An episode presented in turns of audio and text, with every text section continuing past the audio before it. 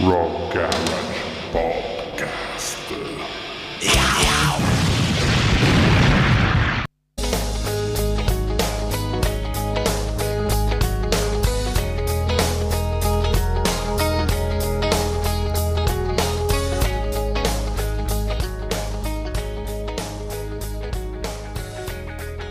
Mark Feld.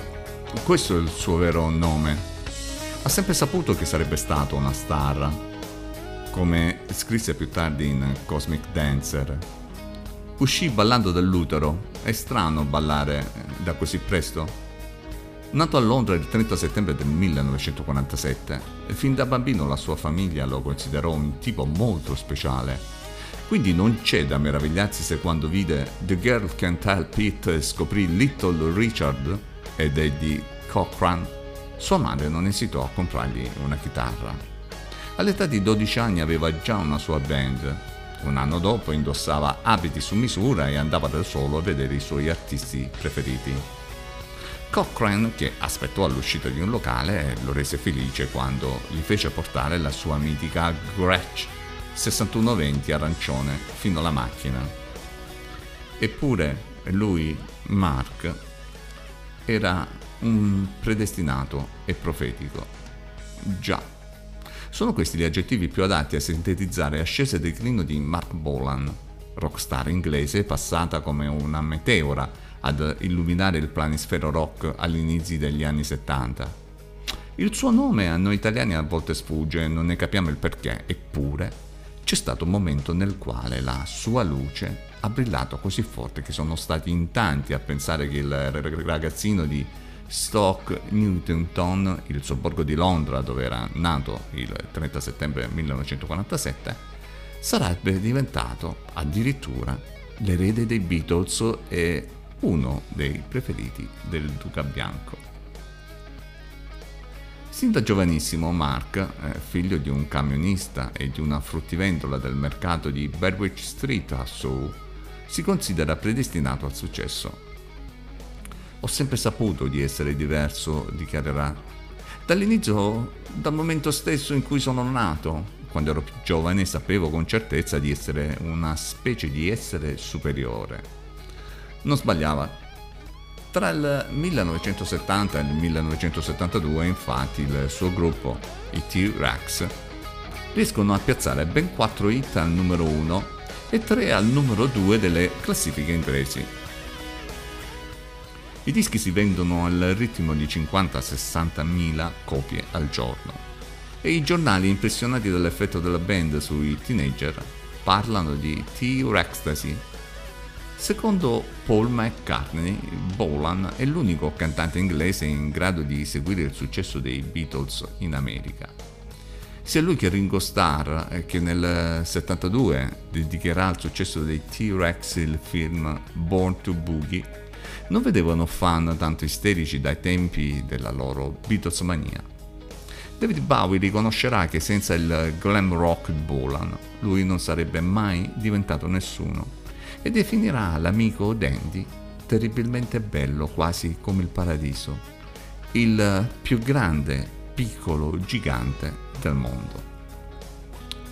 Bolan, che dichiarava di vivere la vita con un senso di urgenza che molte persone non riescono a comprendere, era attratto ma allo stesso tempo angosciato dal successo. Il successo soprattutto del business del rock and roll ti copre di soldi, è vero, quello che ti toglie però non lo puoi sostituire. A volte ho la strana sensazione che non rimarrò qui a lungo. E non sto parlando del successo. Tutto questo mi spaventa e penso davvero che potrebbe finire tutto domani. Non parlo della band, eh, parlo della vita. Mark ha sempre desiderato essere un idolo degli adolescenti e la pressione comincia a diventare troppo forte. Un baratro di alcolismo e tossicodipendenza sta per spalancarsi sotto i suoi piedi. Vivevo in un mondo crepuscolare di droghe, alcol, sesso vizioso, dichiarerà. Lui, che è sempre stato astemio, vegetariano, estremamente attento alla dieta e ha sempre evitato gli allucinogeni, comincia a bere, mangiare e tirare cocaina. È l'inizio della fine. Ingrassa, eh, la salute vacilla, il suo fascino glamour si appanna, non riesce più a riprendere in mano le redini della creatività. I fan lo sentono e cominciano a voltargli le spalle. All'inizio del 1973, a soli due anni dal boom, la T-Rextasy non è che un ricordo e le canzoni non riescono nemmeno a entrare nella top 40. Siamo nel settembre del 1977. Mark è appena tornato dagli Stati Uniti, dove ha inciso l'album che dovrebbe rilanciarlo. Il peggio sembra ormai alle spalle, eh? l'orizzonte è sgombro da nubi. La rockstar vuole festeggiare. Organizza una serata con la donna che ama, la cantante Gloria Jones. Prima tappa lo Speakeasies, un famoso ritrovo di musicisti. Bolan ordina champagne e i due cominciano la loro festicciola privata. Poi decidono di proseguire in un nightclub di Berkeley Square, il Mortons. Gloria eh, siede al piano e comincia a cantare. Canzoni, champagne e ore scorrono veloci.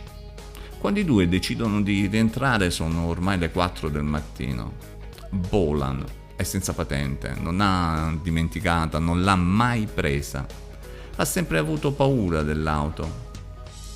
Stavamo guardando l'auto usata nel film Born to Boogie, ricorda il fotografo Kit Morris, e Mark mi disse, sai che ti dico? Fammi una foto al volante perché ho sempre avuto la premonizione che morirò in un incidente d'auto. Così si mette al volante e mentre io scatto, lui butta la testa all'indietro e fa questa risata folle conservo ancora quella foto e ogni volta che la guardo mi fa effetto a pensare a quello che è successo. Secondo Simon Napier Bell, produttore discografico e manager di Poland, il leader del T-Rex era ossessionato da James Dean. Sta attento ad avere come eroe James Dean, gli disse Napier Bell. Potessi finire come lui e morire in una Porsche. Oh no, sono troppo piccolo, rispose Bolan. Mi piacerebbe morire in una mini. Mark e Bolan salgono sulla macchina di lei, una mini 1275 GT viola. Gloria ha sempre sostenuto di non aver bevuto. Nessuno intorno a noi, dichiarerà, diceva, non guidare o mettiamoli su un tassi. Se non fossimo stati in condizioni di guidare, qualcuno avrebbe detto ragazzi non potete farlo. Pare però che ci sia dell'altro. Sembra che proprio quel giorno uno pneumatico della Mini sia stato cambiato e che il meccanico non sia riuscito a sostituire uno dei bulloni. 45 minuti dopo che Mark e Gloria hanno lasciato il night, la Mini viola in bocca una curva. Passa dall'asfalto al brecciolino la ruota si stacca e la coppia sbatte violentemente contro un palo d'acciaio di una pesante recinzione. Se fossimo stati in una macchina più grande, ricorderà anni dopo Gloria che ha impiegato quasi 15 anni a superare lo shock, Mark sarebbe ancora qui. È il 16 settembre 1977 e Mark Bolan non ha neppure compiuto 30 anni e non fece in tempo a vedere come ogni successivo gruppo rock, dagli U2 agli Oasis, passando per i Rem, i Nirvana, i Guns Roses, non hanno potuto resistere al suo boogie. Ma la luce non si è mai spenta, anzi, la luce del giovane papà del glam rock ha brillato davvero tanto, talmente tanto che più di qualche raggio è riuscito a restare ancora qui con noi e ci è restato per sempre.